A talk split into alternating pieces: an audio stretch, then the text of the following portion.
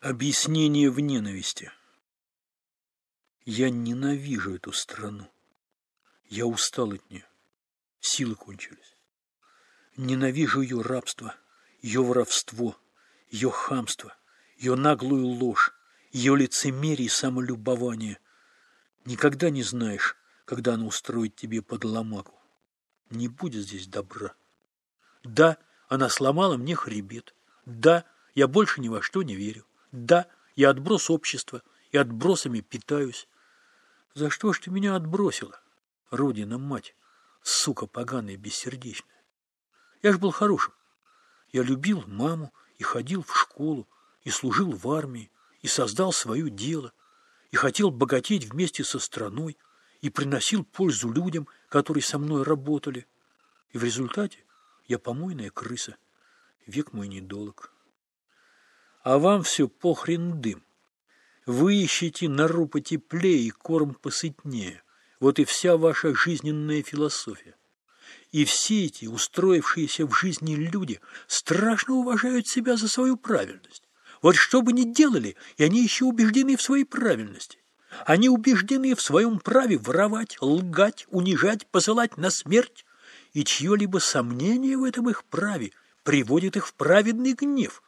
Посмел выразить неудовольствие, значит, изменник Родины. А если что, им всегда виноват кто-то другой, ты понимаешь? Что вы все задохли, будьте прокляты.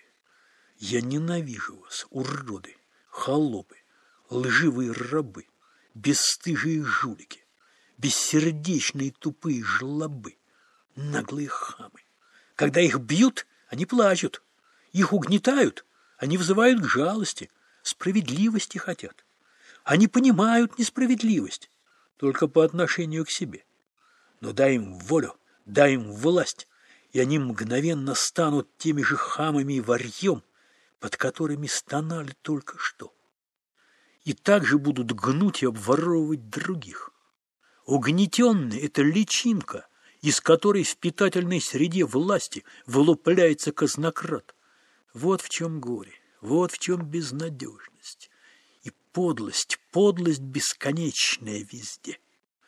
Раб не хочет быть свободным.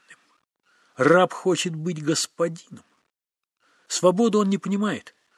Не помню, я это где-то когда-то прочитал или по телеку слышал. Из хама не выйдет пана.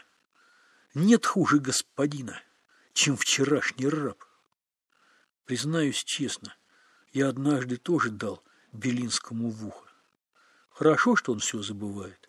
Он очень любит лекции читать, вернее, нотации, а может, проповеди. Трудно разобрать, что он тебе вкручивает. И тут он понес о русской духовности, о Достоевском, Толстом, православной душе, но это который иностранцам не понять о жалости нашей христианской и милосердии, как добрый отзывчив русский человек. И тут у меня в голове что-то соскочило и зазвенело. Я вспомнил, как следователь мою маму в тюрьму посадил за то, что я на нее доверенность оставил, подпись ставить. Мы уже распродавались, чтобы всем долги раздать. Он знал, гадина поганая, что она невиновна, что она тут вообще ни при чем что она уже пожилая больная женщина, всю жизнь честно проработавшая врачом. А ему плевать. Он ее из ненависти ко мне посадил, и чтоб дело слепить. И судья, женщина, дала ей семь лет, а прокурор просил десять. Вот тогда я плакал. И вот тогда я увидел весь мир другими глазами. И всю страну увидел другими глазами и народ. Мама через четыре года умерла в колонии.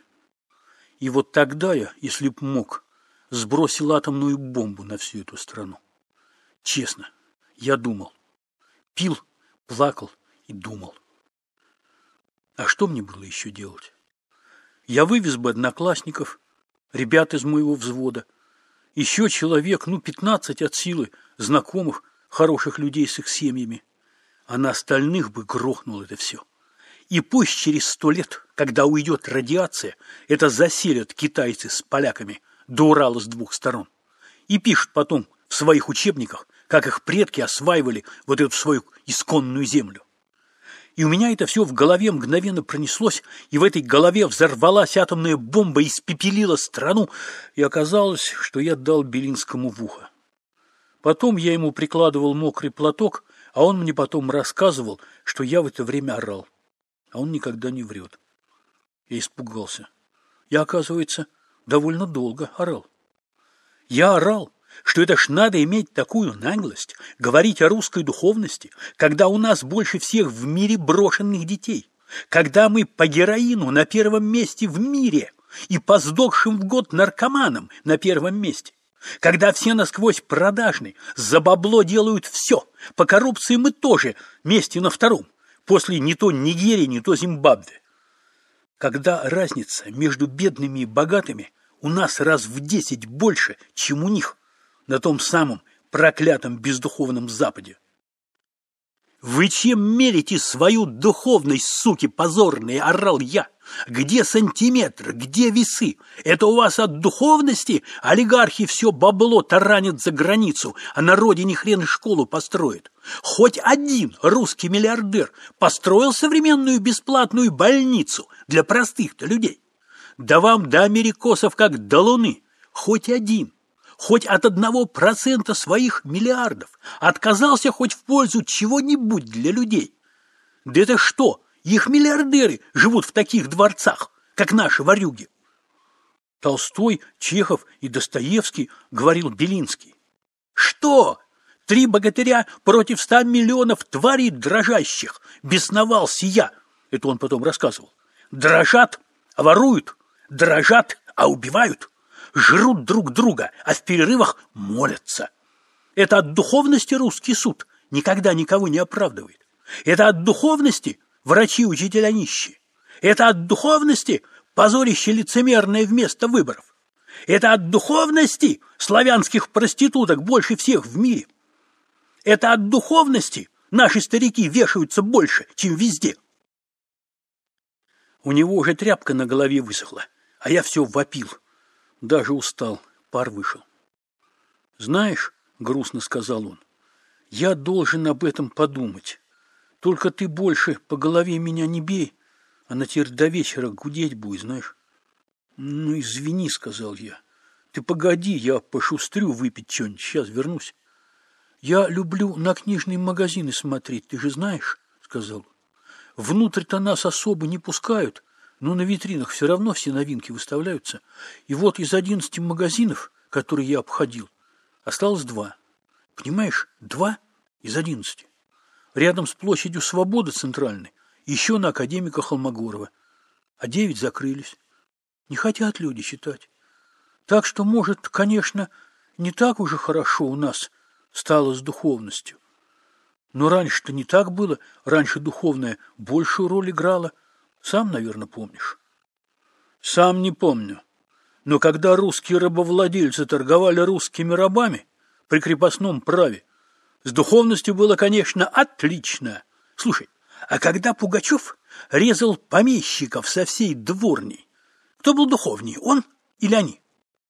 А когда ГПУ или НКВД, хрен их там название разберет, миллионы мужичков в тундру вымораживать свозили, да с детишечками малыми, родителями-старикашечками, женами брюхатенькими.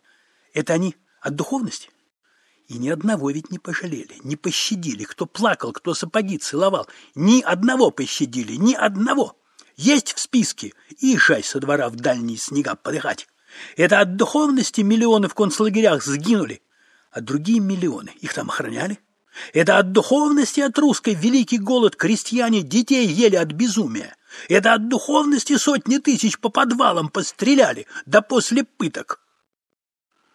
Слушай, с опаской решил Белинский, ты лучше с таким настроением, вот я тебе скажу, за бухлом-то не ходи, а то точно нарвешься по рылу, без всякой духовности, я тебя знаю. Ты вот пока посиди у меня, покури, я лучше сам схожу. Он постоял перед своим ящичным стеллажом, вздохнул, вытащил три книжки, все три детективы и довольно целого вида, и кивнул мне, обернувшись из своей дырки. Это надо оценить, ребята. Я знаю уже, куда он пошел. Или на базар, или на вокзал. Там пасется пара теток, которые из ящика торгуют задешево подержанными книгами. За полцены они книжки у него и возьмут. Принес на флакон огуречного и пузырек валерьянки. «Семьдесят пять рубликов, плотно отоварил», — похвалил он себя за хозяйственность. Бережно отпил валерьянки и запил огуречным. Причем ведь меньше половины выпил. И мне передал. А я ведь помню, что у него голова терт до вечера гудеть будет. Ты прости меня, говорю. Я не со зла, даже не помню, как вышло. А он отвечает. Состояние сильного душевного волнения, перешедшее в состояние аффекта, является смягчающим обстоятельством и может полностью снять подсудимого ответственность за совершенные деяния. Из него иногда и не то абзацами выскакивает.